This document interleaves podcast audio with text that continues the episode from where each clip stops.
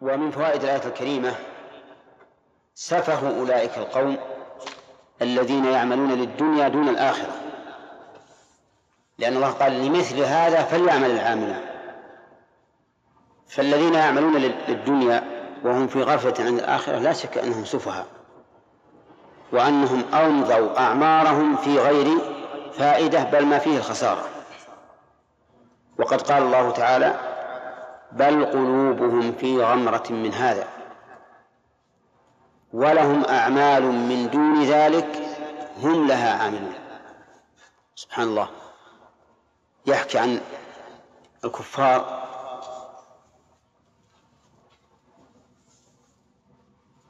بأنهم قلوبهم في غمرة يعني مغمورة. وأتى بفي الدالة على الظرفية للدلالة على أن الغمرة والعياذ بالله قد أحاطت بهذه القلوب. في غمرة من هذا لكن أعمال الدنيا ولهم أعمال من دون ذلك هم لها عاملون. شوف هم لها عاملون لا يعملون لغيرها وهي من دون ذلك. وأتى بمن الدالة على البعد في الدون عما خلق له الإنسان. هؤلاء قلوبهم في غمرة مما وعد الله به. أهل الجنة وتوعد به أهل النار لكن أعمال الدنيا التي هي دون ذلك بمراحل كثيرة هم لها عاملون. وهذا كقوله تعالى في توبيخ من يعذب يوم القيامة لقد كنت في غفلة من هذا فكشفنا عنك غطاءك فبصرك اليوم حديد. في الدنيا في غفلة عن يوم الآخر عن, عن اليوم الآخر. ولا كأن هذا اليوم سيأتي. أما اليوم فقد كشف عنك الغطاء فبصرك حديد قوي تبصر الأشياء على حقيقتها. في الآخر في الدنيا لا. فهنا أمر الله أن نعمل لهذا لمثل هذا فليعمل العاملون؟ وأما ما دون هذا فلا ينبغي للإنسان العاقل أن يفني عمره ويتعب جسده وفكره في العمل له. طيب فإذا قال قائل كما أشرت إليه آنفا هل معنى ذلك أن أترك العمل للدنيا؟ فالجواب لا. لو قلنا هذا يقتضي ذلك لكان قوله تعالى هو الذي جعل لكم الأرض ذلولا فامشوا في مناكبها وكلوا من رزقه وإليه النشور. وكان قوله تعالى وآخرون يضربون في الأرض يبتغون من فضل الله. وكان قوله تعالى ليس عليكم جناح أن تتقوا فضلا من ربكم. كل هذا كلام عبث لغو بل نقول اعمل للدنيا لكن الموفق يستطيع أن يجعل عمل الدنيا عملا للآخرة. والغافل بالعكس يجعل عمل الآخرة عملا للدنيا.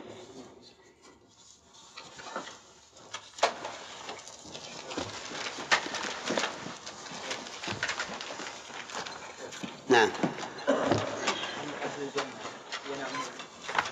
ها؟ ثبت؟ لا ينوم. لا ينوم. نعم اي نعيم لنا لاجسادنا الضعيفة التي تحتاج إلى راحة. أما هناك لا ينوم لأن النوم إنما يحتاج إليه الإنسان من أجل أن يستعد للنشاط المستقبل وأن يستريح من التعب الماضي. وأما أهل الجنة فلا ينامون لكمال حياتهم. ما عندهم تعب لا يمسهم فيها نصب وما هم منهم مخرجين. فهم لا, فهم لا ينامون. لأنهم لا يحتاجون إليه ولأن النوم يصد عن عن النعيم والتنعم بما أعد الله لهم. إذا نام مثلا إذا نام عشر ساعات مثلا من 24 ساعة فهو ما هو متناعم إن الله وفقه لأحلام لذيذة فهو يستريح. وإن كان أحلام مشوهة قام يتقلب على الوسادة مرة راسه بالوسادة ومرة بنصف الفراش ومرة من طالع نعم. لكن أهل الجنة لا ينام ها. أحيانا الإنسان ينام بدون من غير ضروري ضروري الجسم يحتاج إلى نوم. ضروري لكن نعم. وينام فقط للراحة. أحسنت. للراحة بس خلاص. النوم راحة. راحة. ولهذا إذا قام وجد نفسه نشيطا. نعم. إنها شجرة تخرج في أصل الجحيم. طلعها كأنه رؤوس الشياطين. فإنهم لآكلون منها فمالئون منها البطون. ثم إن لهم عليها شوبا من حميم. ثم إن مرجعهم لإلى إيش؟ ثم إن؟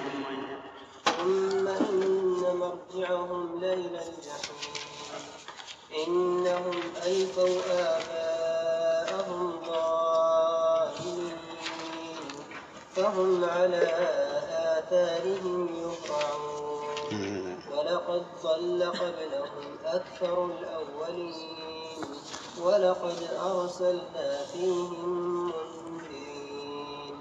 فانظر كيف كان عاقبة المنذرين. إلا عباد الله المخلصين. بس. أعوذ بالله من الشيطان الرجيم. قال الله عز وجل إنها شجرة فيها ضمن باقي فوائد. نعم.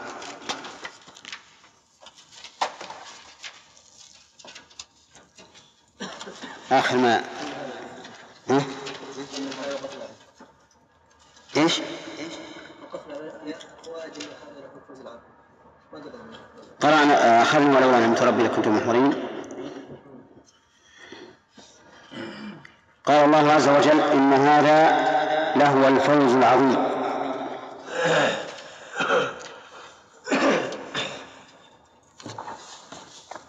في هذه الآية من الفوائد أن الفوز الحقيقي العظيم هو الفوز بهذا بهذا المقام وهذا النزل وهو جنات النعيم. وجه ذلك أن كل فوز سواه فإن مآله إلى الفناء. فلهذا وصف الله بأنه هو الفوز العظيم. يتبرع على هذه الفائدة أن أن العاقل يجب عليه أن يذهب نفسه ونفيسه وأنفاسه للوصول إلى هذه الغاية الحميدة. ومن فوائد الآية الكريمة وصف غير الله تعالى بالعظم. فيقال العظيم للشيء العظيم أيا كان. ويدل لهذا قوله تعالى ولها عرش عظيم. ويدل عليه أيضا أن الله وصف العرش بأنه آه، سمى العرش أو وصفه بأنه عظيم. رب العرش العظيم.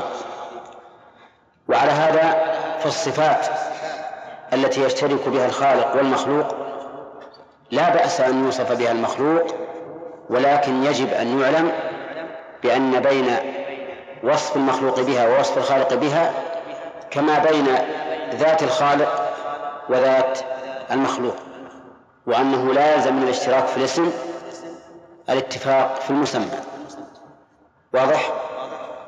طيب وفي قوله لمثل هذا فليعمل العاملون من الفوائد ما أشرنا إليه قبل قليل أنه ينبغي للعاقل أن يذهب أنفاسه ونفيسه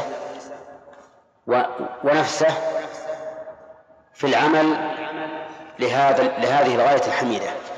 لمثل هذا فليعمل العاملون. ومن فوائدها الإشارة إلى أن العمل لغير هذا ليس من الحكمة وليس من العقل. بل العقل والحكمة يقتضي أن لا يكون عملك إلا للغاية العظيمة الوصول إلى الجنة. ومن فوائد الآية الكريمة الرد على القدرية. من أين يؤخذ؟ أي نعم لمثل هذا فليعمل طيب هل هو رد على القدرية أو على الجبرية؟ الجبرية إثبات العمل إيه. الإنسان له عمل طيب وهل فيه رد على القدرية؟ نعم يتضمن الرد عليه كيف ذلك؟ لأن لما أمرهم بالعمل فأصبح لهم قدرة وليسوا مجبرين إذا رد على جبرية أنا أريد القدرية. أثبت أن الإنسان قدرة. إيه القدرية يثبتون أن الإنسان قدرة لكن هل في الآية رد عليهم وإلا تأييد لمذهبهم؟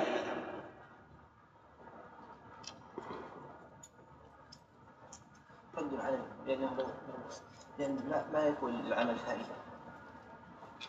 على مذهبهم ما يكون العمل فائدة هنا أثبت العمل فائدة يمثل هذا إيه ليش ليش ما يكون له فائدة على مذهبهم؟ لأنه لأنه مقدر له. الشيء قبل سواء عنه معه إيه هذا هذا مذهب الجبرية. نعم. جعل العمل من كسب المخلوق. طيب. وهم يقولون بذلك. هو في الحقيقة ليس فيه رد على القدرية. لكن أردت أن الأخ ينتبه لأني رأيته يلتفت. أليس كذلك؟ لا كيف؟ على كل حال هو ليس فيها رد على القدرية. إلى أن إثبات العمل للعامل هذا من مذهب القدرية. لكن القدرية يقولون إن العامل مستقل بعمله. ليس لله فيه إرادة ولا تقدير. لكن فيه رد على الجبرية حيث وجه الأمر إليهم ونسب العمل إليهم. لأن الأمر لمن لا يستطيعه الأمر بالشيء لمن لا يستطيعه لا شك أنه ظلم وتكليف بما لا يطاق وإثبات العمل أيضا لمن لا إرادة له مدح بلا ف... يعتبر مدح يعتبر مدحا لغوا لأن هؤلاء إذا كانوا مجبرين فلا ينبغي أن يمدحوا على ما محبوب ولا أن يذموا على مكروه. أليس كذلك؟ طيب. ثم قال الله عز وجل أذلك خير نزلا أم شجرة الزقوم؟ في هذا دليل على التهكم بعقول هؤلاء. من فوائد الآية التهكم بعقول هؤلاء الذين يفضلون عمل الدنيا على عمل الآخرة. حيث قال أذلك خير نزلا أم شجرة الزقوم؟ ولا شك أن الجواب عند كل إنسان أن يقول ها ذلك خير ومن فوائد الآية الكريمة إقامة الدليل على ضلال الإنسان بالغاية التي يؤول إليها. إقامة الدليل على ضلال الإنسان بالغاية التي يؤول إليها أمره. فهؤلاء الذين فضلوا طريق أصحاب الجحيم اختاروا أن يكون نزلهم يوم القيامة. إيش؟ شجرة الزقوم. ولا شك أن هذا ضلال بين وسفه بعيد. ومن فوائد الآية الكريمة إثبات الجزاء يوم القيامة لأن شجرة الزقوم تكون في يوم القيامة. ومن فوائدها القدح والثناء بالسوء على هذه الشجرة لأنه وصفها بأنها شجرة زقوم يتزقمها الإنسان تزقما يعني يبتلعها ابتلاعا مكروها. لأنها أي هذه الشجرة كريهة المنظر مرة, مرة الطعم قبيحة الرائحة ولهذا يتكرهونها لكن لضرورتهم إليها وشدة جوعهم يأكلونها.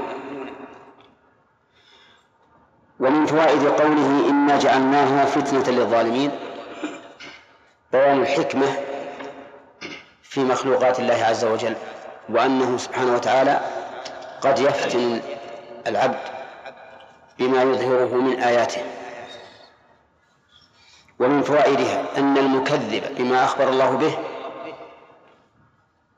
يعتبر من إيش؟ من المفتونين الذين فتنهم الله عز وجل وأضلهم. ومن فوائدها أيضا أن أن ذلك من الظلم.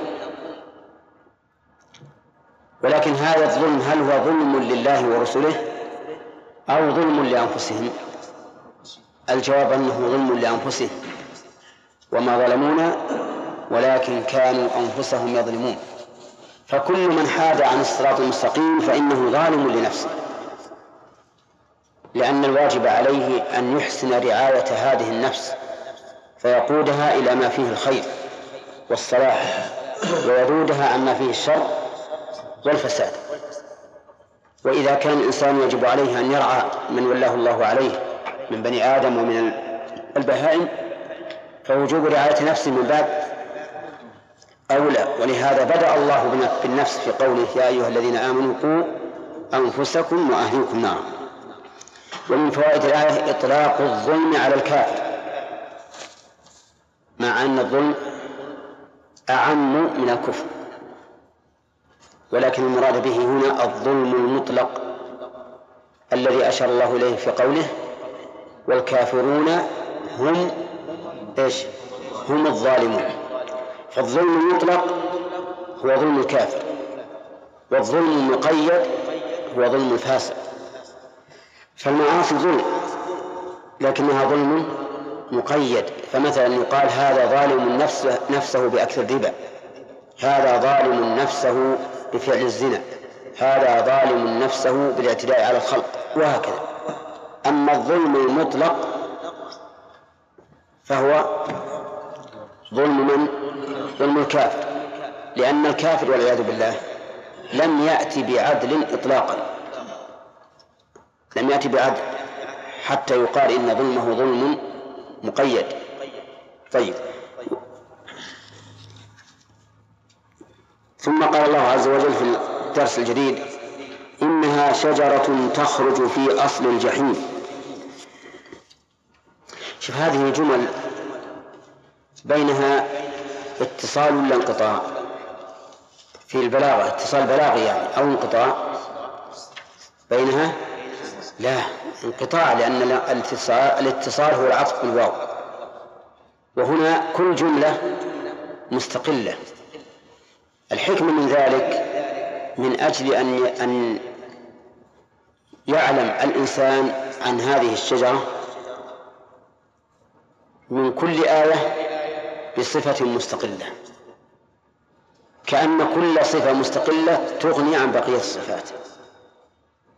فكونه فتن الظالمين هذا من أعظم ما يكون من الأوصاف التي يخاف منها عند إنكار هذه الشجرة. إنها شجرة تخرج في أصل الجحيم. في في أصل الجحيم هذا القرآن ما هو؟ ما فيها كذا أبدا. إنها شجرة تخرج في أصل الجحيم أي قعر جهنم. وأغصانها ترتفع إلى دركاتها. إنها شجرة تخرج في أصل الجحيم وهل وقد سبق لنا هل هذه الشجرة واحدة بالشخص أو هي واحدة بالنوع والجنس. وقلنا في ذلك احتمالان. يعني يحتمل أنها شجرة كبيرة تملأ النار كلها ويتفرع منها أغصان في دركاتها كما هو ظاهر كلام المؤلف. ويحتمل أنها ها شجرة متعددة لكن أفردت باعتبار نوعها. كما تقول مثلا إذا شاهدت شجرة في البر هذه شجرة مذاقها مر مذاقها حلو مذاقها كذا. لا تريد هذه الشجرة الواحدة تريد إيش؟ تريد هذا الجنس وهذا النوع. فشجرة الزقوم يحتمل أنها شجرة واحدة قد ملأت النار بأغصانها. والله على كل شيء قدير. وإلا فإن النار بعيدة القعر كما في حديث أبي هريرة رضي الله عنه قال كنا مع النبي صلى الله عليه وسلم فسمعنا وجبة. فقال أتدرون ما هذا؟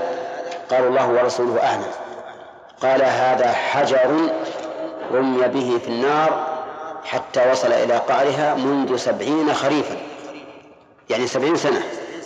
وهو يهوي في النار ما وصل إلى قعرها هذه الشجرة إذا قلنا أنها واحدة وأن أغصانها ملأت تركات النار فالله على كل شيء قدير. وإن قلنا إنها واحدة بالجنس والنوع فليس فليس في ذلك إيش؟ فليس في ذلك إشكال. طيب. يقول إنها شجرة تخرج في أصل الجحيم.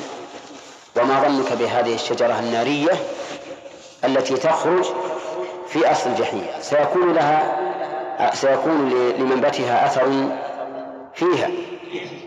لأن المنبت يؤثر على النابت.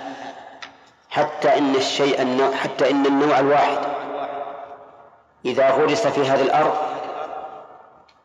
اختلف عن ما إذا غرس في أرض أخرى وهو نوع واحد. هذه الشجرة التي تخرج في أصل الجحيم سوف يكون لمنبتها أثر فيها. نعم ولهذا قال في أصل الجحيم ولم يقل في الجحيم ليبين أنها عميقة الجذور والعياذ بالله في النار. يقول طلعها المشبه بطلع أو المشبه بطلع النخل كأنه رؤوس الشياطين أي الحيات القبيحة أي الحيات القبيحة المنظر. طلعها يعني الثمر الذي يشبه طلع النخل. كأنه رؤوس الشياطين. والشياطين جمع شيطان. وهل المراد الشيطان الحقيقي؟ أو المراد نوع من الحيات كما قال المؤلف. إذا نظرنا إلى ظاهر اللفظ قلنا المراد الشيطان الحقيقي. واحتمال أن يكون المراد به نوع من الحيات قبيحة المنظر وارد لأن السيء من الحيوان قد قد يسمى شيطانا. كما قال النبي عليه الصلاة والسلام الكلب الأسود شيطان. ولكن الواجب علينا كما مر علينا كثيرا إجراء القرآن على ظاهره. وأن نقول المراد بالشياطين الشيطان المعروف. يعني الشيطان يعني الشيطان المعروف. وإنما شبهت برؤوس الشياطين مع عدم رؤية الناس لها. لأن كل أحد يعرف أن ما ينسب إلى الشيطان فهو قبيح منفر لا يركن إليه أحد. فالتشبيه هنا تشبيه بما يتخيل فكرا لا بما يعلم حسا. وعلى هذا فهو من أبلغ ما يكون من التشبيه القبيح. ولا حاجة إلى أن نقول إنها حيات. وعلى حتى لو قلنا بأنها حيات هل هذه الحيات معلومة لكل أحد؟ إن حيات لا يعرفها إلا إلا النادر من الناس لا ينفر الناس منها. بل إن المؤلف الآن لما قال إنها حيات هبطت قيمة هذا القبح في نفس الإنسان. لكن كأنه رؤوس الشياطين الإنسان يقشعر جلده ويقف شعره عندما يسمع هذا التشبيه القبيح. وعلى هذا فالصحيح أن المراد بذلك رؤوس الشياطين الحقيقية ولكنها شبهت بها للعلم بأنها قبيحة عند جميع الناس وأنها منفرة. فإنهم أي الكفار لآكلون منها مع قبحها لشدة جوعهم. أعوذ بالله. فإنهم لآكلون. الجملة هنا اسمية مؤكدة بإن واللام. أليس كذلك؟ لإفادة أن أكلهم مستمر لأن الجملة الاسمية تفيد ها؟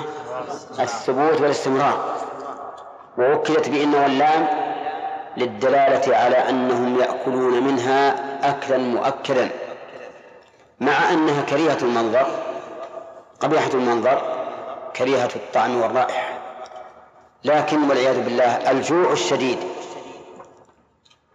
يضطرهم إلى أن يأكلوا منها قصرا من غير شهوة ومن غير لذة لكن لملء بطونهم فقط.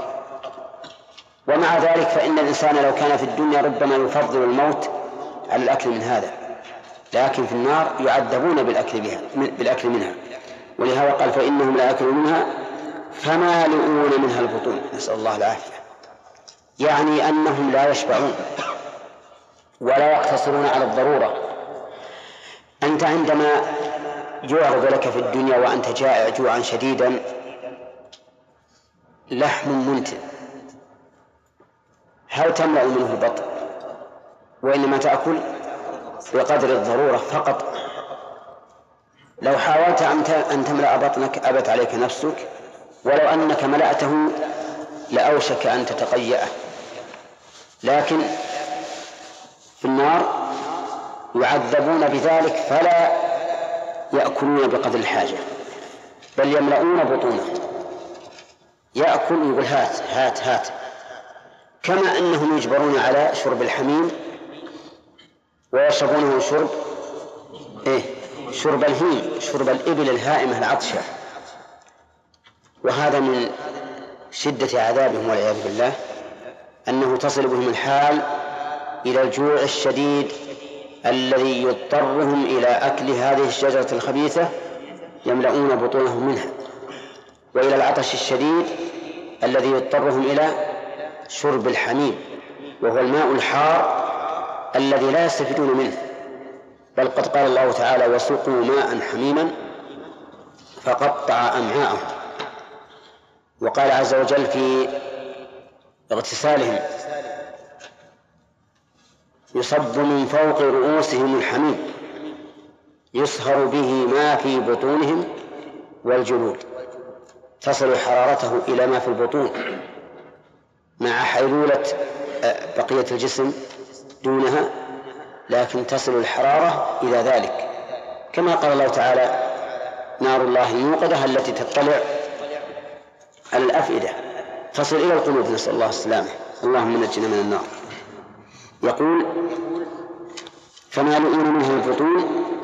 قوله البطون ال هنا للعهد. أي عهد؟ ها؟ الذهني ألا يمكن أن نقول إنه العهد الذكري لأنه سبق ما يدل على البطن؟ نقول العهد الذكري لا بد أن يتقدم نفس اللفظ. وهنا لم يتقدم اللفظ لكن تقدم ما يدل عليه في قوله إنهم لآكلون.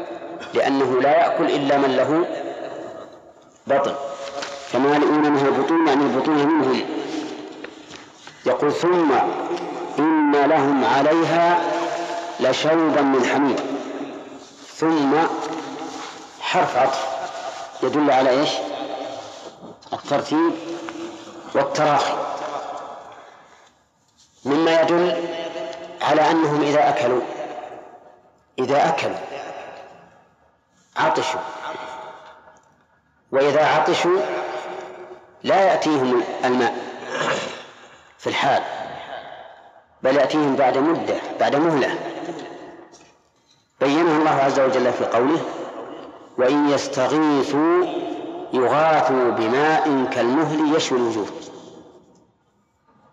فهم ليسوا إذا أكلوها وعطشوا بها أعطوا الماء بسرعة. لا. يستغيثون ويدعون أن يأتيهم ماء يبرد عليهم لهيب العطش. ولكن إذا أعطوا هذا الماء يعطونه شوبا من حميم يعني ماء حارا حرارة عظيمة. والشوب وهج النار وهج النار. هذا الوهج بينه الله عز وجل في الآية التي سقتها قبل قليل. إذا قرب الماء من وجوههم ليشربوه ها؟ شوى وجوههم والعياذ بالله. شواها حتى إن لحومها لتساقط من شدة حرارته. فإذا شربوه فإن أمعاءهم تستقبله لكنها تتقطع به. وسقوا ماء حميما فقطع ماءهم. أيها الإخوة أننا لسنا نتكلم عن سواليف الأولين. نتكلم عن أمر حقيقي. إذا تصوره الإنسان ينزعج في الواقع. يعني ليس هذا أمر قيل أو يقال أو يقولون. هذا أمر هو الحقيقة الحق. لهؤلاء الطغاة الذين كذبوا رسل الله عز وجل وبدلوا نعمة الله كفرا. كل هذا سيكون. ليس خبر الأولين. لهذا يجب علينا إذا قرأنا مثل هذه الآيات أن يعني نشعر بأن هذا هو علم اليقين وأنه سيكون حق اليقين. هذا هذا الأمر بعد أن يعطش ويستغيث لا يغاثون بماء بارد ولا بماء عذب بل بشوب من حميم أي ماء حار يشربونه فيختلط بالمأكول منها فيصير شوبا له. فسر المؤلف الشوب هنا بالخلط بالخلط. بالخلط. ومنه شبت الماء باللبن أي خلطته وهو يصلح بهذا وهذا. فهو خلط وهو أيضا وهج حرارة هذا الحميم. كل ذلك يكون. فالوهج يكون قبل الشرب. والشوب بعد الشرب. ثم إن لهم عليها لشوبا من حميم. ثم إن ثم إن مرجعهم لإلى الجحيم.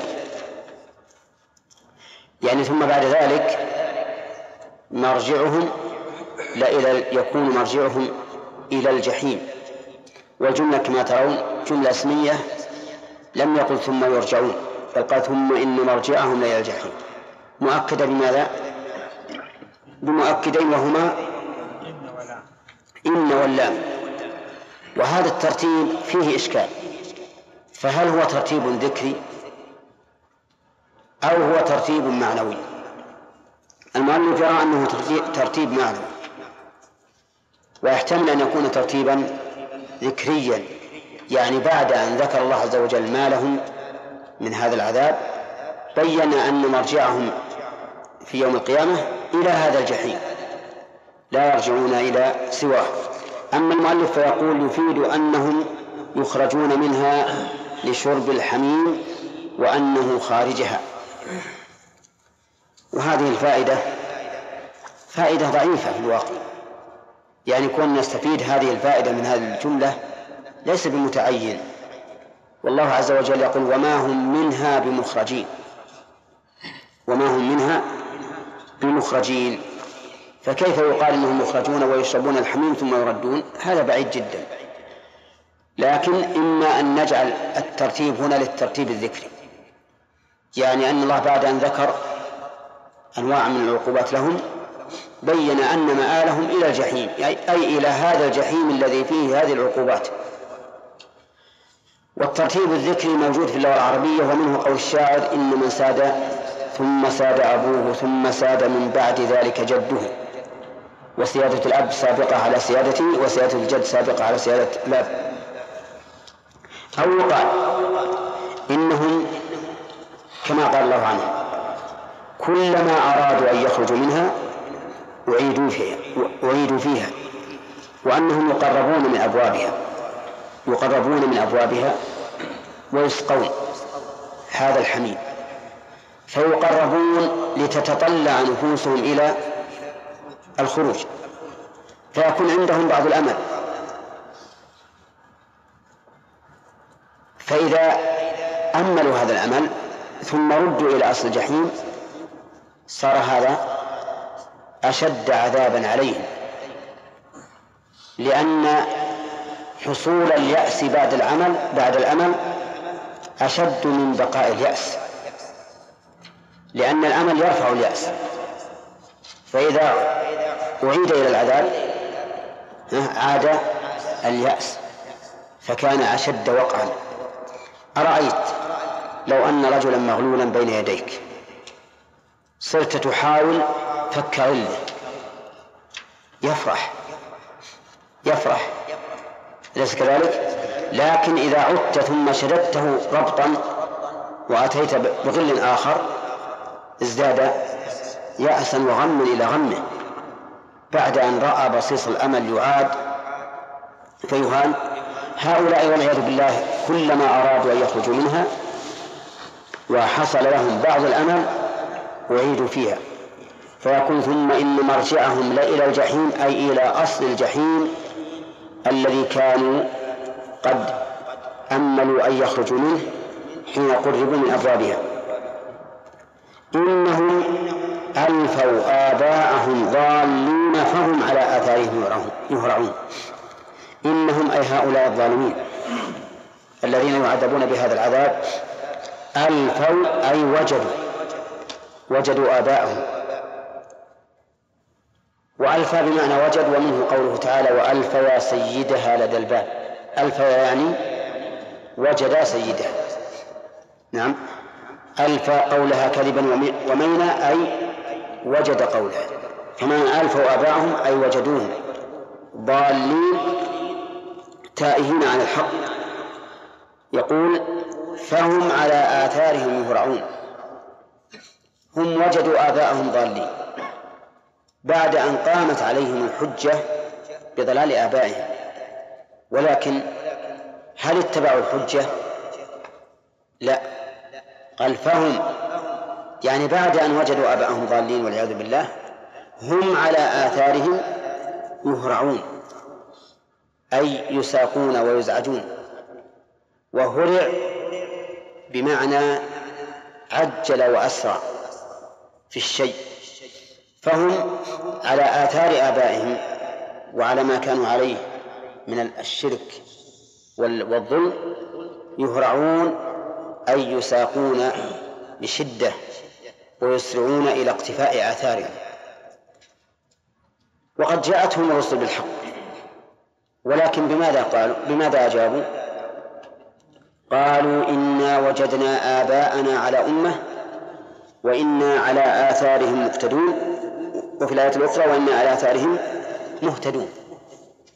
يعني ولا نقبل فهم علموا أن آباءهم ضالين ومع ذلك والعياذ بالله بقوا على ما هم عليه بل صاروا يسابقون ويتمسكون أشد بما كان عليه آباؤهم. فهم على آثارهم يهرعون يزعجون إلى اتباع فيسرعون إليه. والكلام كله في مشركي قريش بدليل قول بدليل قوله ولقد ضل قبلهم أكثر الأولين ولقد ضل قبلهم أكثر الأولين. الجملة هذه فيها ثلاث مؤكدات بينها لنا. اسمك؟ أي يلا عبد العزيز. في هذه الجملة ثلاث مؤكدات. ثلاثة مؤكدات. أي نعم. ولقد ظل. ها. وش لقد؟ اللام. ها. وقد لا لا الواو حرفات وش تعرف اللام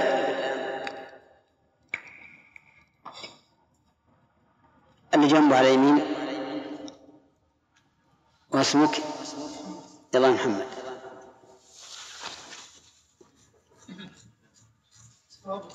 ها؟ سلامة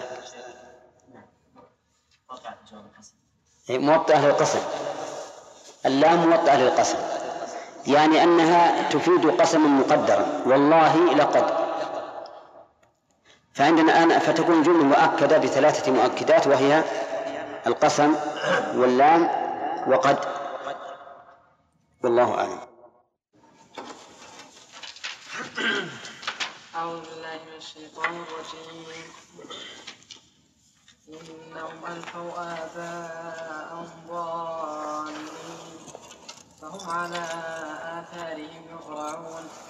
ولقد ضل قبلهم أكثر الأولين. ولقد أرسلنا فيهم منذرين. فانظر كيف كان عاقبة المنذرين. إلا عباد الله المخلصين. ولقد نادانا نوح فلنعم المجيبون ونجيناه وأهله من الكرب العظيم. وجعلنا ذريته هم الباقين. وتركنا عليه في الآخرين سلام على نوح في العالمين. إنا كذلك نجزي المحسنين. إنه من عبادنا المؤمنين. بس. أعوذ بالله من الشيطان الرجيم. قال الله تعالى إنهم ألحوا آباءهم ضالين. فهم على آثارهم يهرعون. ولقد ظل قبلهم أكثر الأولين. قوله تعالى طلعها كأنه رؤوس الشياطين. نص. من المراد بالشياطين هنا؟ نعم. القياس الصحيح مم. آه، إنها هي الشياطين على حقيقتها لأن الاصل البقاء اللفظ على. طيب فإذا قال لك قائل كيف يشبه الله شيئا بشيء غير معروف؟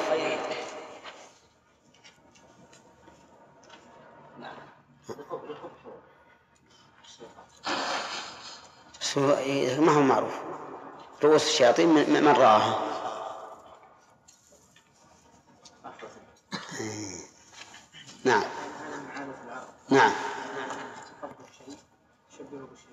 نعم من عادة العرب أنها إذا أرادت أن تقبح شيئا وتنفر منه شبهته بالشياطين والقرآن نزل بلسان عربي مبين. طيب. قوله تعالى فإنهم لآكلون منها. الأخ الجملة هذه فيها تأكيد أو لا؟ نعم. نعم. لله باللام فقط؟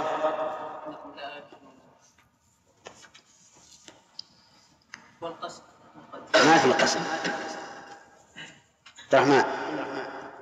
إن ولا. طيب إذا قال قائل ما الغرض من هذا التوكيد؟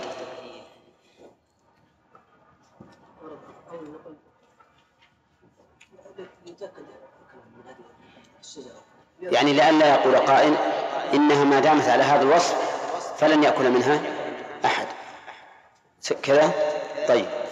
فالإنسان قد يشك في أكلهم لكونها طلعها يشبه رؤوس الشياطين فأكد الله ذلك بقوله فإنهم لآكلون منها. طيب. قوله فمالئون منه البطون. ماذا يفيد؟ مهند. إيه. إيه. أنهم نعم. يعني معناه يصابون بمرض النهم حتى لا يشبعون. ها؟ طيب. وهل يصاب وهل يصابون بمثل هذا في الشراب؟ الأخ اللي وراء بندر. نعم. ها. نعم يصابون كذلك. قوله تعالى فشاربون شرب الهيم لقوله تعالى فالشاربون شرب الهيم إذا يصابون بمرض النهم في الأكل وفي الشرب ليزداد عذابهم نسأل الله العافية. قوله ثم إن لهم عليها لشوبا. ما المراد بالشوب يا عبد الرحمن؟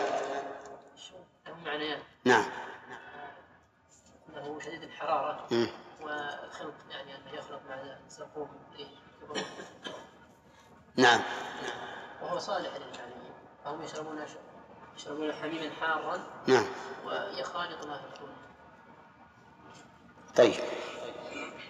والحميم هو الماء الحار. قوله ثم إن مرجعهم لإلى الجحيم. هداية الله. أنت يا أخ أنت في ورا ولا من قدام؟ أجل أرجع ورا ارجع الجدار نعم ها؟ نعم يا هداية الله مرجعهم مرجعهم لإلى الجحيم. يعني هل هم كانوا بالأول في أهل الجحيم؟ هل هم في أهل الجحيم في الأول؟ لا في الجحيم أجل كيف قال ثم إن مرجعهم إلى الجحيم؟ يعني لأجل الاستمرار. يعني بعض الأكل كذلك في الجحيم. وبعضهم يقولون بالتفسير يعني يخرجون آه، إلى الأبواب مم. وثم يرجعون إلى الأصل إلى أصل الجحيم أي نعم. صحيح. بس إذا كان هذا إذا كان وجه آخر نعم. أن ثم للترتيب الذكري ولا يعني أن أنهم بعد أن يأكلوا يرجعون وإنما يعني أنه ذكر مرجعهم بعد ذكر أكلهم. طيب وهل في اللغة العربية ما يسمى بالترتيب الذكري دون المعنوي؟ شاهدوا.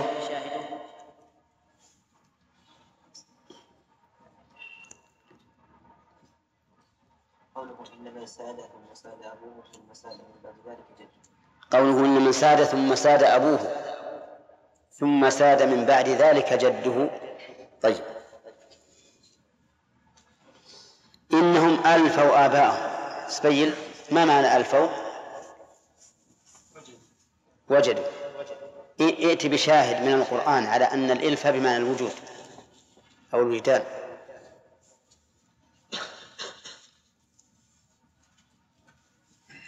لا سبيل سبيل حافظ القرآن كله.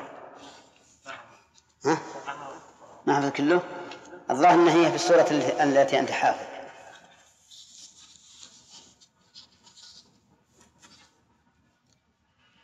نعم فهد؟ آه طيب. قوله تعالى وألف يا سيدها لدى الباب. هذه في أي سورة؟ يوسف. وسبين وصلتها في الغيب. ها؟ طيب. ما بدأنا ناخذ درس. طيب. قوله عز وجل إنها شجرة تخرج في أصل الجحيم. يستفاد من هذه الآية ومما, بعدها. يستفاد منها أن هذه أن شجرة الزقوم خبيثة المنبت لقوله تخرج في أصل الجحيم والخبيث المنبت يكون هو خبيثا أيضا لأن العادة أن النبات يكون على حسب أرضه كما يكون على حسب مائه أيضا. ومن فوائدها بيان قدرة الله عز وجل. حيث خلق هذه الشجرة في وسط النار مع أن المعروف أن النار تحرق الأشجار ولكن الله على كل شيء قدير. فها هي نار إبراهيم عليه الصلاة والسلام تحرق الأجسام بلا شك. ولكن لما قال الله لها كوني بردا وسلاما على إبراهيم لم تحرق بل كانت بردا وسلاما عليه.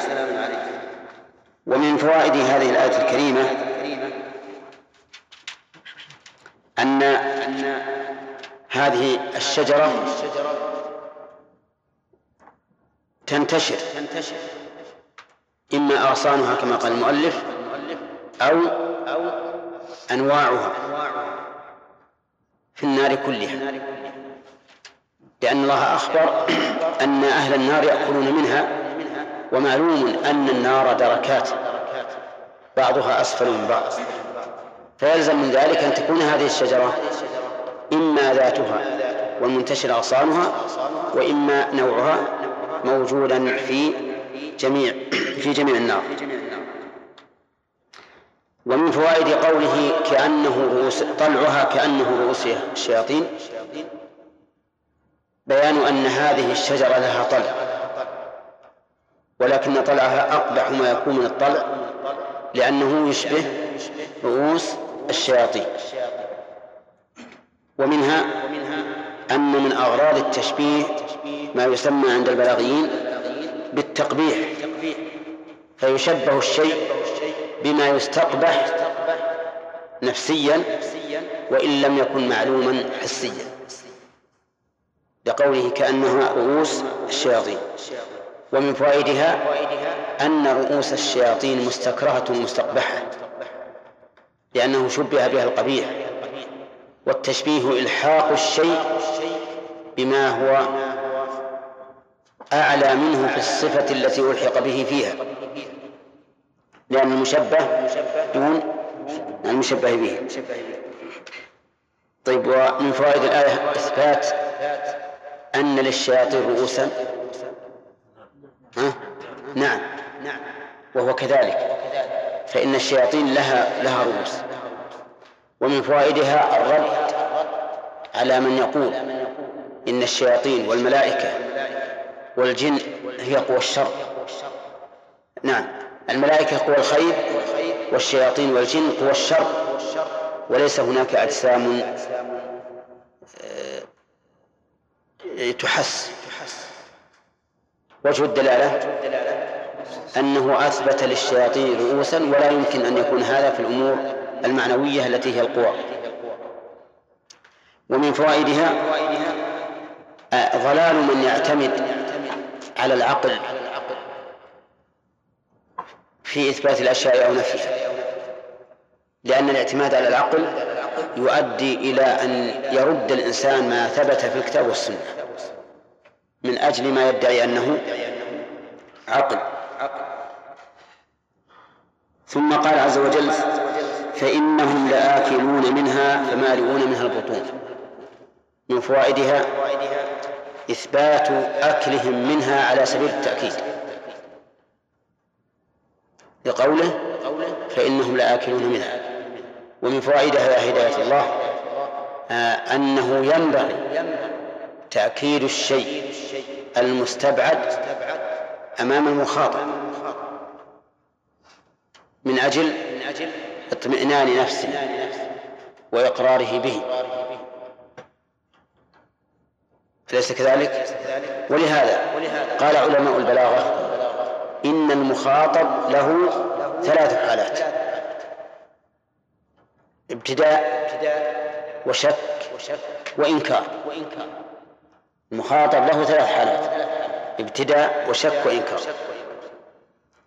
ففي الابتداء لا يحسن أن تؤكد له الخبر بل تلقيه إليه غير مؤكد لأنك إذا أكدته بدون سبب للتأكيد فقد يشك. يقول لولا أن هذا الرجل كاذب ما ذهب يؤكد الخبر بدون سبب. فالفصاحة أن تلقيه إليه إيش؟ مجردا من التوكيد. مثلا إذا أردت أن تخبر بقدوم زيد تقول قدم زيد. إذا كنت تخاطب رجل رجلا خطاب ابتداء. ليس عنده شك في قدومه ولا إنكار الثاني الثاني الحالة الثانية أن يكون عنده شك عند المخاطب شك في الأمر. فهنا يحسن أن يحسن أن إيش؟ يؤكد يحسن أن يؤكد ولكن ما يجب لا يجب. فهذا الرجل الذي تخشى أن يكون شاكا في قدوم زيد لاستبعاده إياه يحسن عندما تخبره أنه قادم يحسن أن تؤكده له فتقول لقد قد نعم قدم زيد قد قدم زيد قد قدم زيد أو إن زيدا قادم. هذا متى؟ مع الشك. نؤكد بمؤكد على سبيل الاستحباب. طيب. الحالة الثالثة أن يكون منكرا. أن يكون منكرا. ففي هذه الحال يجب أن يؤكد له الخبر. يجب أن يؤكد له الخبر. لماذا؟ من أجل أن أن أن يزول عنه الإنكار من أجل أن يزول عنه الإنكار ويطمئن إلى مدلول الخبر. كما لو كنت تخاطب شخصا ينكر أن يكون فلان قدم البلد فتقول له لقد قدم. وإن رأيت أنه يحتاج إلى زيادة قلت والله لقد قدم. وإن كنت تخشى أن يكون غير مقتنع فبعض العامة يقول عليه الطلاق ها؟ لقد قدم. إي نعم. لأن كثيرا من الناس يؤمنون بالحلف بالطلاق أكثر مما يؤمنون بالحلف بالله عز وجل. طيب. بقي أن يقال هذا باعتبار حال المخاطب. أي أنه يحسن توكيد الخبر أو تجديده من التأكيد أو آه، وجوب تأكيده باعتبار حال المخاطب قد يكون التأكيد وعدمه باعتبار حال مدلول الخبر. إذا كان المدلول أمرا هاما فإنه يؤكد حتى وإن كنت تخاطب من لا ينكر. نعم؟ مثل قوله تعالى لا أقسم بيوم القيامة ولا أقسم بالنفس اللوامة. وأشبه ذلك مما أقسم الله به على البعث وهو يخاطب المؤمنين. فهنا نقول تأكيد هذا الخبر مع إقرار المخاطب به يقصد بذلك بيان أهميته وأنه أمر يجب أن يتأكد في قلب الإنسان وأن يثبت فيه ويرسخ. واضح؟ قال أهل العلم وقد ينزل نبحث في البلاغة لأجل نستذكر ما مضى. قال بعضهم وقد ينزل المقر منزلة المنكر لفعله فعل المنكر. مثل؟ ثم إنكم بعد ذلك لميتون. ثم إنكم يوم القيامة تبعثون. ثم إنكم بعد ذلك لميتون. هل الموت متردد فيه أو منكر أبدا. لا يتردد فيه ولا ينكره أي أحد من الناس. إذن فلماذا يؤكد؟ لأن المخاطب قد يكون قد تكون حاله حال المنكر لعدم استعداده للموت. لعدم استعداده للموت. فكأنه بعدم استعداده للموت كأنه منكر له. فيؤكد له الخبر. طيب هنا فإنهم لآكلون منها. نقول هنا أكد الله عز وجل أنهم سيأكلون. فلماذا؟ لأن المقام مقام استبعاد للأكل. قد يستبعد الإنسان أن يأكل هؤلاء من إيش؟ من هذه الشجرة التي تخرج في أصل الجحيم وطلعها كأنه رؤوس الشياطين فأكد الله ذلك. بإن واللام وأتى أيضا بالجملة الاسمية الدالة على استمرار على استمرار أكلهم طيب. من فوائد هذه الآية الكريمة أن الله يعذب أهل النار بالأكل من هذه الشجرة بكونهم لا يشبعون. لقوله فمالئون منها البطون. فلا يأكلون منها بقدر الضرورة كما يأكل المضطر الميت بقدر الضرورة ولكن يأكلون أكلا يملأ بطونهم. وكلما فرغ البطن قليلا نعم أكلوا. ومن فوائد الآية الكريمة أيضا أن هذه الشجرة إذا أكلوها والعياذ بالله عطشوا. وطلبوا الماء. وطلبوه على طلب المضطر إليه. بدليل قوله وإن يستغيثوا يغاثوا بماء كالمهل. فهم يعطشون كثيرا ويسألون سؤال المضطر. يستغيثون الله عز وجل. فإذا أغيثوا بماء أغيثوا بماء كالمهل يشوي الوجوه والعياذ بالله. ولهذا قال ثم إن لهم عليها لشوبا من حميم. يعني مع هذا الأكل القبيح المستكرة المبتلى بمحبته يشربون عليه من الحميم الذي يخالطه. وقد سبق لنا أن هذا الحميم مقطع ماءه. ومن فوائد قوله ثم إن مرجعهم لإلى الجحيم أن هؤلاء الذين في النار كلما أرادوا أن يخرجوا منها أعيدوا فيها وهذا فيه زيادة تعذيبهم كيف ذلك؟ لأن الإنسان إذا إذا انفتح له باب الأمل والرجاء ثم عاد إلى الخيبة صار ذلك أشق وأشد عليه مما لو استمر في خيبته فيكون في هذا زيادة تعذيب لهم. ثم إن مرجعهم إلى الجحيم ومن فوائدها أيضا أن هؤلاء لن يذوقوا نعيما أبدا لأن مرجعهم ومآلهم إلى إلى الجحيم فلا يمكن أن يخرجوا منه. نسأل الله لنا ولكم السلام. فلهذا أكدت هداية الله بثلاث مؤكدات. والثاني الوجه الثاني تسلية النبي صلى الله عليه وسلم. لأن كل ما سبق فيه التحدث عن كفار قريش. فأراد الله عز وجل أن يسلي رسوله صلى الله عليه وسلم بأن قومك ليسوا أول من ظل بل قد ظل قبلهم أكثر الأولين. ففيه تسلية لرسول الله صلى الله عليه وسلم وفيها تأكيد لخبر هؤلاء الأمم الماضية التي قد يشك في خبرها من يشك. كما أن فيه أيضا زيادة زيادة تهديد لهؤلاء المكذبين لأنه قال بعده ولقد أرسلنا فيهم منذرين وأكد أيضا هذه الجملة للوجوه الثلاثة التي أشرنا إليها في ولقد ظل قبلهم أكثر الأولين وقوله ظل قبلهم أكثر الأولين يعني لا كلهم فإن من الأولين من اهتدى ولكن أكثرهم ضل حتى قال رسول الله صلى الله عليه وسلم حين عرضت عليه الأمم رأيت النبي ومعه الرهط والنبي ومعه الرجل والرجلان. والنبي وليس معه أحد. مهند نزل المصحف. لأنك نمت الآن. والنبي وليس معه أحد. ما هو هذا من الأدب؟ أنك تنزل راسك كأنك نائم.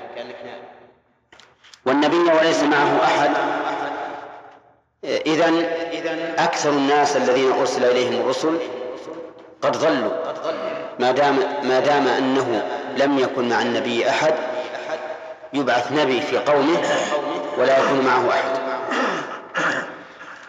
وقول أكثر الأولين أي السابقين فكل من سبق هذه الأمة فإنه يعتبر من الأولين. ولقد أرسلنا فيهم منذرين. هذه الجملة مؤكدة بما سبق. بالقسم واللام وقد وأكدت للوجوه الثلاثة التي التي أشرنا إليها. وقول أرسلنا فيهم منذرين يعني رسلا منذرين. كما قال الله تعالى رسلا مبشرين ومنذرين. لكنه هنا لم يذكر البشارة لأن المقام رحمك الله لأن المقام مقام تهديد.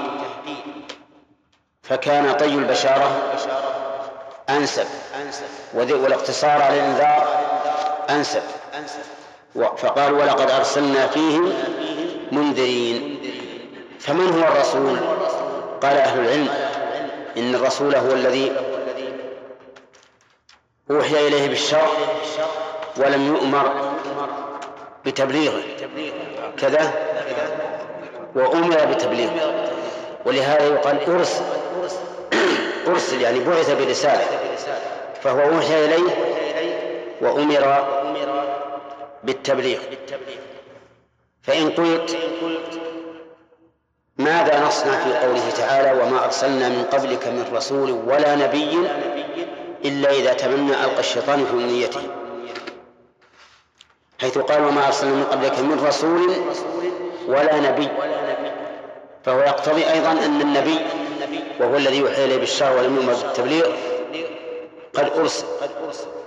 فالجواب أن تقدير الآية وما أرسلنا من قبلك من رسول ولا نبأنا من نبي.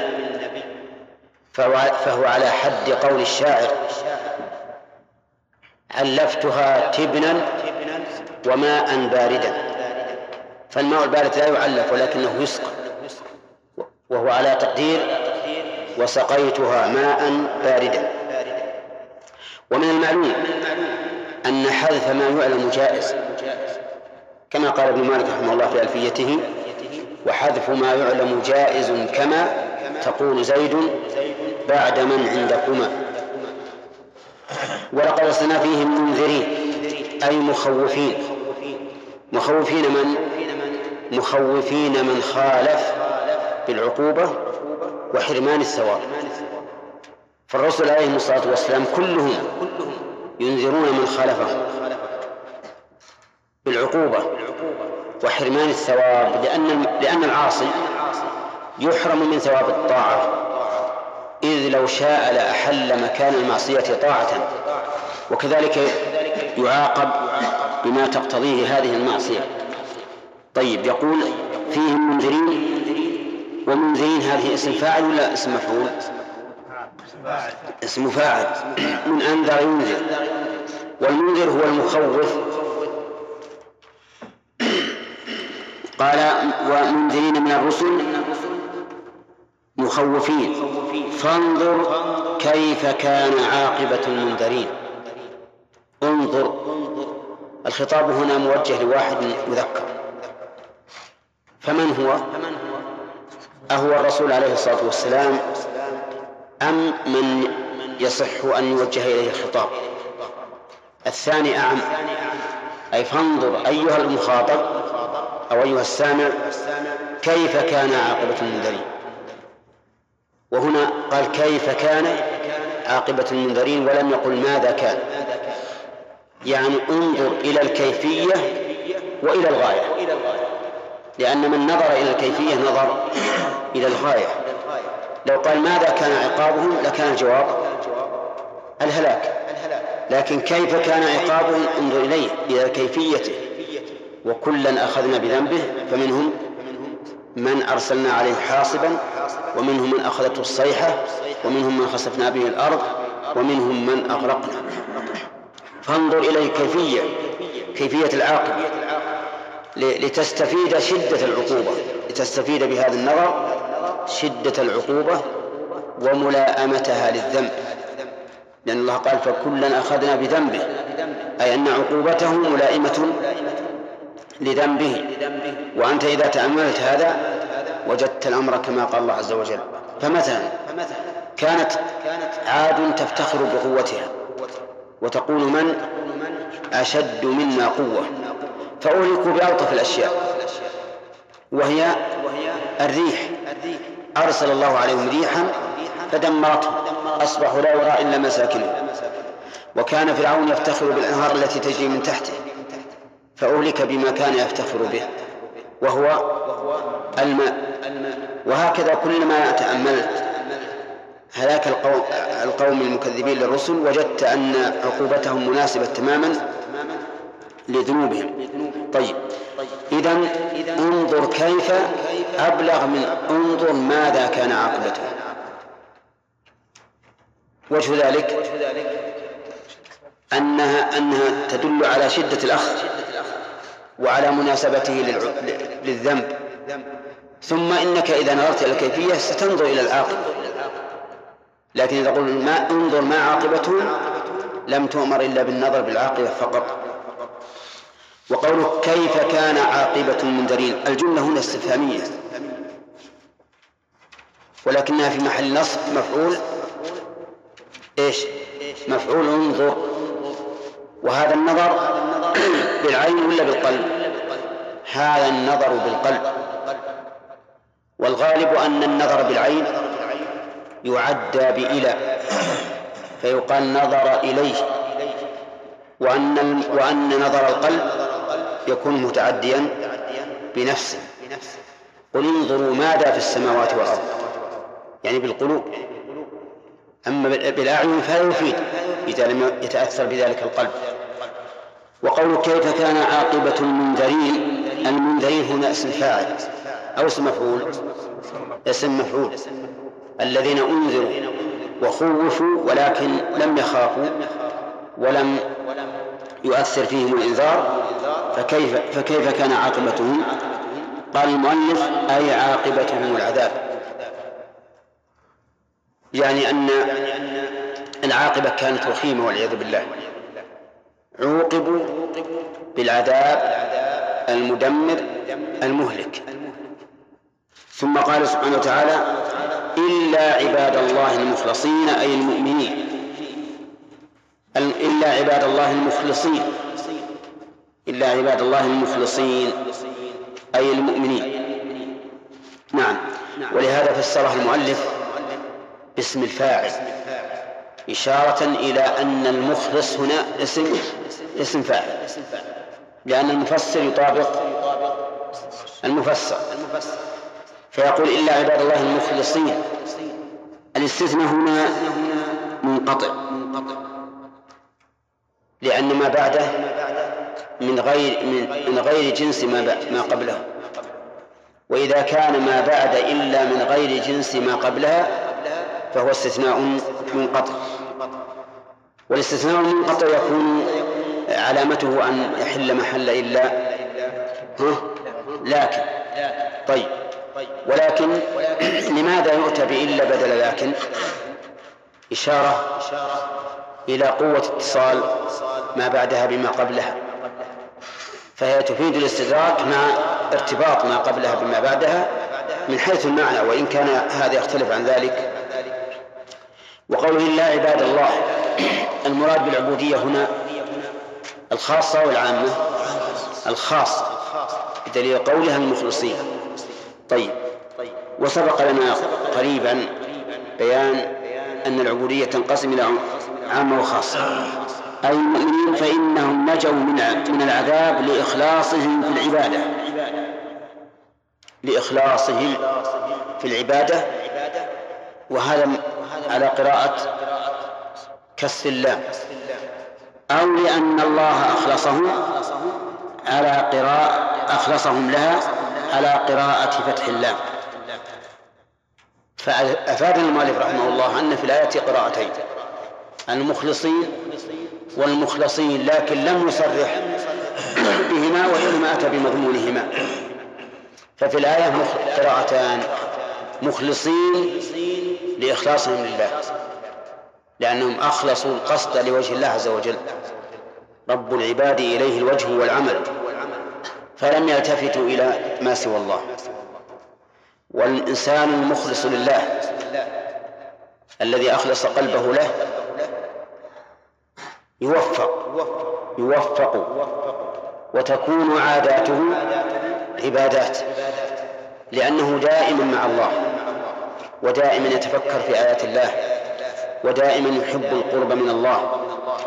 فيسعى إلى أن يكون قوله وفعله وتركه كله لله عز وجل.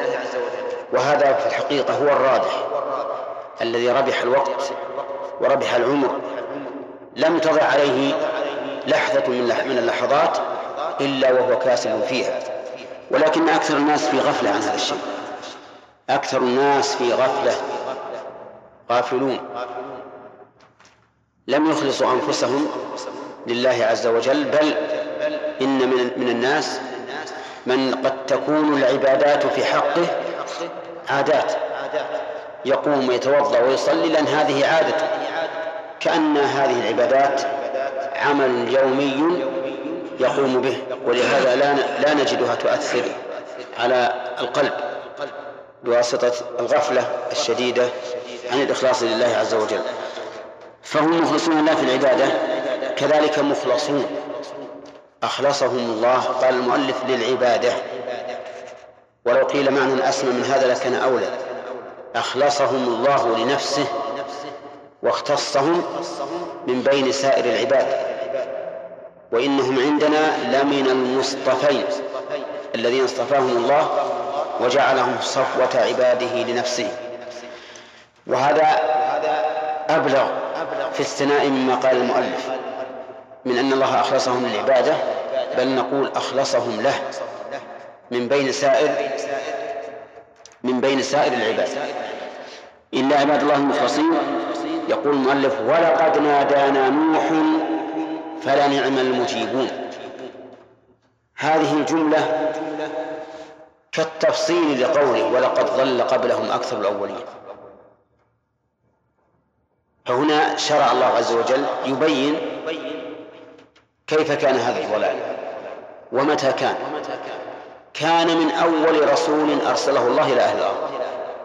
وهو نوح عليه الصلاة والسلام. نوح أول رسول أرسله الله إلى أهل الأرض. بدليل الكتاب والسنة. أما الكتاب فقوله تعالى إنا أوحينا إليك كما أوحينا إلى نوح والنبيين من بعده. فقال كما أوحينا إلى نوح والنبيين من بعده. إذن ليس هناك نبي مرسل قبل نوح. وقوله تعالى ولقد أرسلنا نوحا وإبراهيم وجعلنا في ذريتهما النبوة والكتاب. فإذا كانت النبوة والكتاب في ذريتهما فليس قبل نوح أحد أوتي النبوة والكتاب. والمراد بالنبوة نبوة الرسالة. أما نبوة الوحي والعبادة فقد سبقت لآدم. فإن آدم نبي مكلم لكنه ليس نبي موسى. وأما من السنة فقد صح عن رسول الله صلى الله عليه وسلم في حديث الشفاعة أن الناس يأتون إلى نوح ويقولون له أنت أول رسول أرسله الله إلى أهل الأرض. فنوح عليه الصلاة والسلام هو أول الرسل ولبث في قومه ألف سنة إلا خمسين عاما يعني تسعمائة وخمسين سنة يدعوهم ليلا ونهارا. قال رب إني دعوت قومي ليلا ونهارا فلم يزدهم دعائي إلا فرارا. يدعوهم سرا وعلنا ثم إني أسررت لهم أعلنت لهم وأسررت لهم إسرارا. ولكنهم والعياذ بالله لا يزيدهم ذلك إلا نفورا واستكبارا. مع قوة الرسالة والآيات العظيمة لكنهم والعياذ بالله نكصوا واستكبروا. وما آمن معه إلا إلا قليل. لما رأى عليه الصلاة والسلام ما حصل من قومه وأيس منه. دعا عليه. قال رب لا تذر على الأرض من الكافرين ديارا. إنك إن تذرهم يضل عبادك ولا يلدوا إلا فاجرا كفارا. وقال إني مغلوب فانتصر. فأجاب الله تعالى دعاءه. ولهذا قال ولقد نادانا نوح فلنعم المجيبون. قال بقوله رب أني مغلوب فانتصر.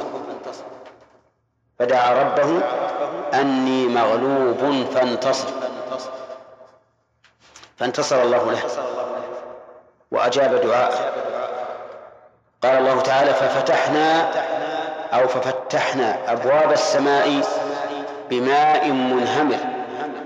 وفجرنا الأرض عيونا فالتقى الماء على أمر قد قدر. ماء ينبع من الأرض وماء ينزل من السماء.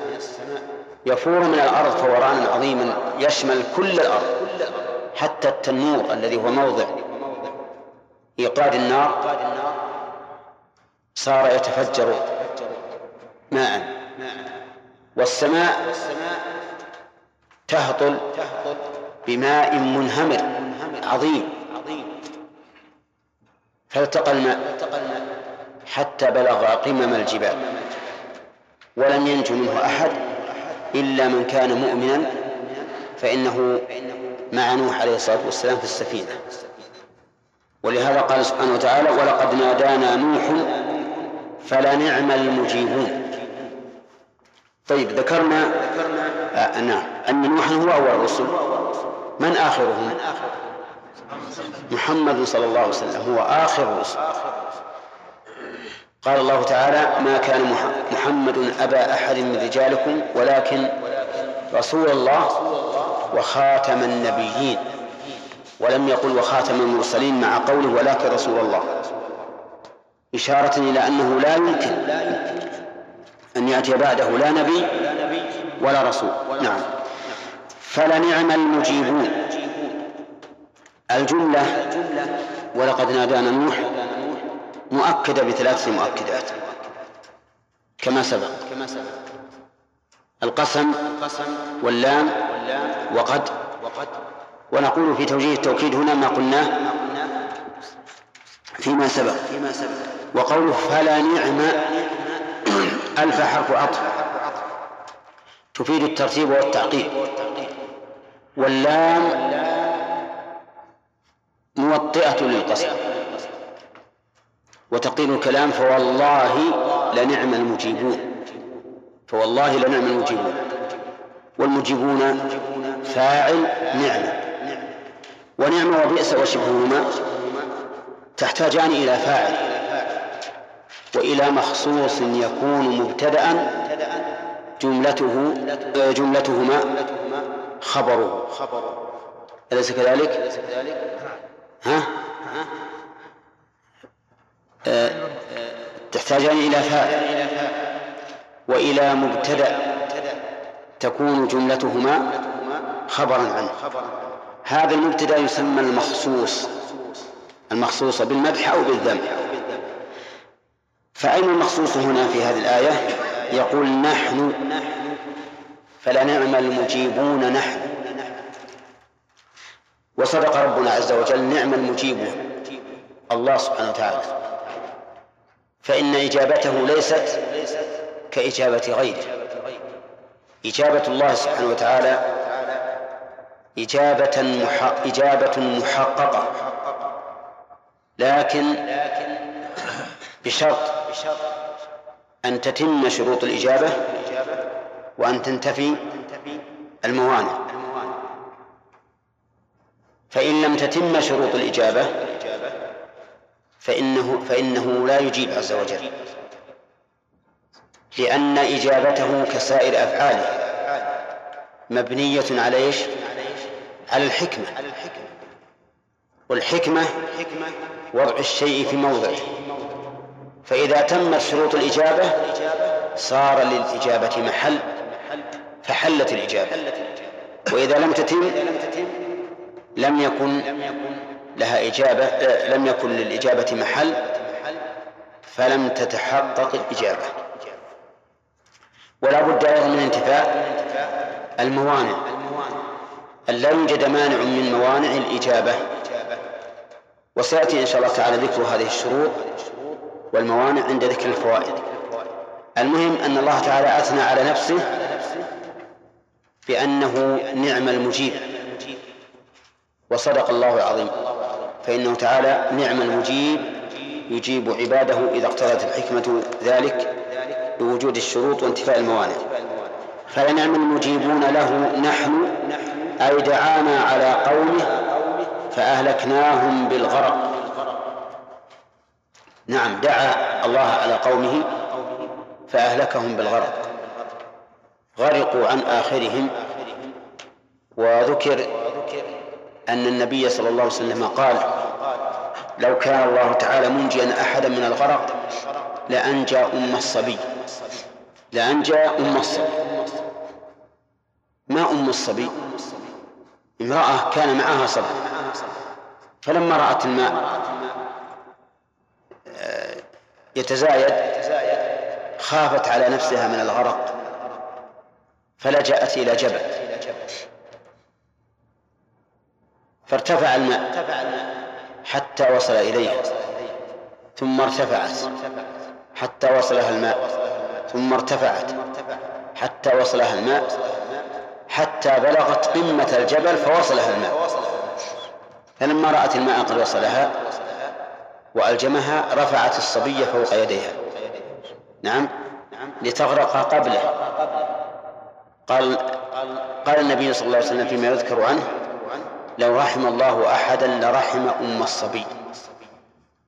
لأن هذا من أبلغ ما يكون في الرحمة أن تجعل موتها قبل قبل موته. ترفع على يديها حتى يدركها الغرق قبله. المهم أن هؤلاء القوم آه، وغيرهم من من الأمم لا ينفعهم الإيمان إذا رأوا البأس. لا ينفعهم الإيمان.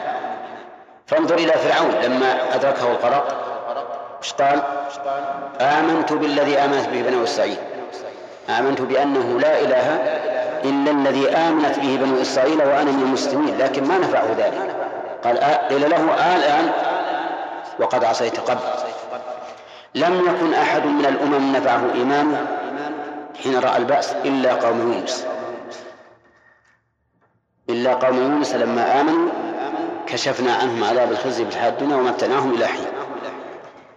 قال أهل العلم والحكمة من ذلك أن نبيهم خرج منهم مغاضبا قبل أن يؤذن له. قبل أن يؤذن له. فلم تحق عليهم الكلمة لعدم تمام الإنذار في حقهم.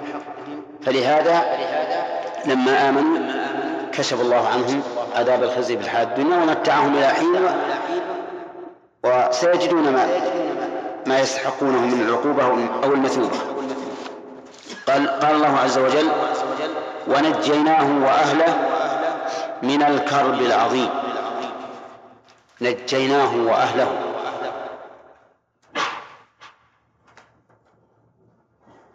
من أهله؟ من أهله هل نقول المراد المؤمنون؟ أو نقول إن الأهل هم خاصة الرجل لأن هناك فرقا بين آل وأهل. آل أتباع أهل هم الخواص خاصة الرجل. كما قال الله تعالى إنما يريد الله ليذهب عنكم الرجس أهل البيت. هذا لا يشمل الأمة كلها أهل البيت الخاص. فهل نقول المراد أهله الذين هم خاصته؟ هذا هو الأقرب من الآية لكن في آيات أخرى تدل على أن الذي نجا هو ومن هو ومن آمن معه. طيب. يستثنى من الأهل أهل نوح ابنه ابنه الذي كفر به فإنه أدركه الغرق. ولما سأل نوح عليه الصلاة والسلام ربه قال رب إن ابني من أهلي وإن وعدك الحق وأنت أحكم الحاكمين. قال يا نوح إنه ليس من أهلك إنه عمل غير صالح فلا تسألني ما ليس لك به علم إني أعظك أن تكون من الجاهلين. ويستثنى من ذلك امرأته كما قال الله تعالى في سورة التحريم ضرب الله مثل الذين كفروا امرأة نوح وامرأة لوط كانتا تحت عبدين من عبادنا صالحين فخانتاهما. خانتاهما بماذا؟ بالكفر لا بالفاحشة والزنا لأنه من المستحيل أن يجعل الله امرأة نبي تزني لأن الزنا خبث. وقد قال الله تعالى الخبيثات للخبيثين. فخيانة امرأة نوح امرأة لوط كانت بالكفر. كانت بالكفر. والكفر قد يكون قد يكون في في امرأة النبي وهو لا يعلم. ولهذا قال فخانتاهما. يعني أخفت الكفر عن نوح وعن لوط. المهم أن أهل هنا ليس على عموم. فهل نقول هو عام أريد به الخاص أو عام مخصوص؟ ها؟ عام مخصوص. عام مخصوص. لأن العام الذي أريد به الخاص لا بد أن يكون معلوما للمخاطب أنه لم يرد به إلا الخاص من أول الأمر فأما الشيء الذي لا يعلم إلا بنص آخر فإن هذا يسمى عاما مخصوصا. طيب. يقول عز وجل ونجيناه وأهله من الكرب العظيم. الكرب. الكرب معناه ضد السعة. والإنسان المكروب هو الذي أصابه ما يكرب به. ولا شيء أعظم من كرب الموت. لا شيء أعظم من كرب الموت. وهذا الكرب الذي أصابهم أصاب قومه كرب عظيم. لأنه غرق. يموت الإنسان وهو ينظر.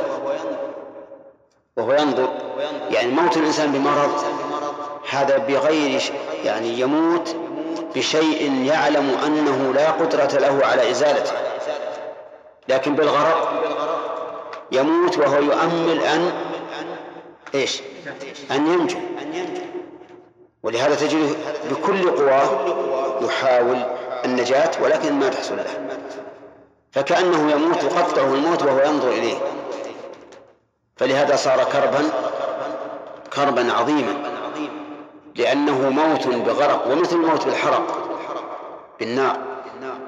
فإن الإنسان يموت بأمر يشعر بنفسه أنه يستطيع التخلص منه ولكن يعجز.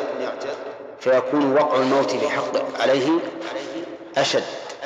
ولهذا قال نجيناه وأهله من الكرب العظيم. قال المؤلف هي الغرق وجعلنا ذريته هم الباقين. جعلنا ذريته هم الباقين. وفي الآية إشكال إعرابي وهي أن الباقين منصوبة مع أنها بعد هم وهم يكون مبتدأ. والمبتدأ خبره مرفوع. فلماذا جاءت منصوبة هنا؟ آه. الأخ هداية الله يقول إنه ضمير فصل. وضمير الفصل ليس له محل من الإعراب. وعلى هذا فتكون الباقين المفعول الثاني لجعلنا. لأن جعلنا من أفعال التصير فهي بمعنى صيرنا وتنصب مفعولين. المفعول الأول ذريته والمفعول الثاني الباقي وقوله هم الباقين. الآن قلنا أنها ضمير فصل. وضمير الفصل ليس له محل من الإعراب لكن له محل من المعنى. فما هو يا أحمد؟ أي نعم. يعني يميز. يميز بين الخبر والصفة هذه واحدة. والثاني يفيد التوكيد. ويفيد الحصر. ففوائد ضمير الفصل ثلاث. التوكيد والحصر والفصل يعني التمييز بين المد بين الخبر والصفة. بين الخبر والصفة. أما هو لا يؤثر في الإعراب إطلاقا. طيب. ذريته. من ذريته؟ أي نسله. جعل الله نسل نوح. هم الباقين ولهذا يقال إن إن نوحا عليه الصلاة والسلام هو الأب الثاني للبشرية. والأب الأول آدم. ويقال إن إبراهيم أبو الأنبياء. أبو الأنبياء. ولا يقال أبو البشرية. ولا يقال أبو البشرية. لماذا؟ لأنه لأن البشر لم ينحصروا في ذرية إبراهيم لكنه أبو الأنبياء لأن الأنبياء من بعده كلهم من ذريته كما قال تعالى فيما سبق وجعلنا في ذريتهما النبوة والكتاب فما قبل نوح من الأنبياء من فما قبل إبراهيم من الأنبياء من ذرية من؟ نوح وما بعد نوح وما بعد إبراهيم من الأنبياء من ذرية نوح وإبراهيم. لأن إبراهيم من ذرية نوح. طيب وجعلنا ذريته هم الباقين. قال المؤلف فالناس كلهم من نسله عليه السلام. كل الناس بعده من نسله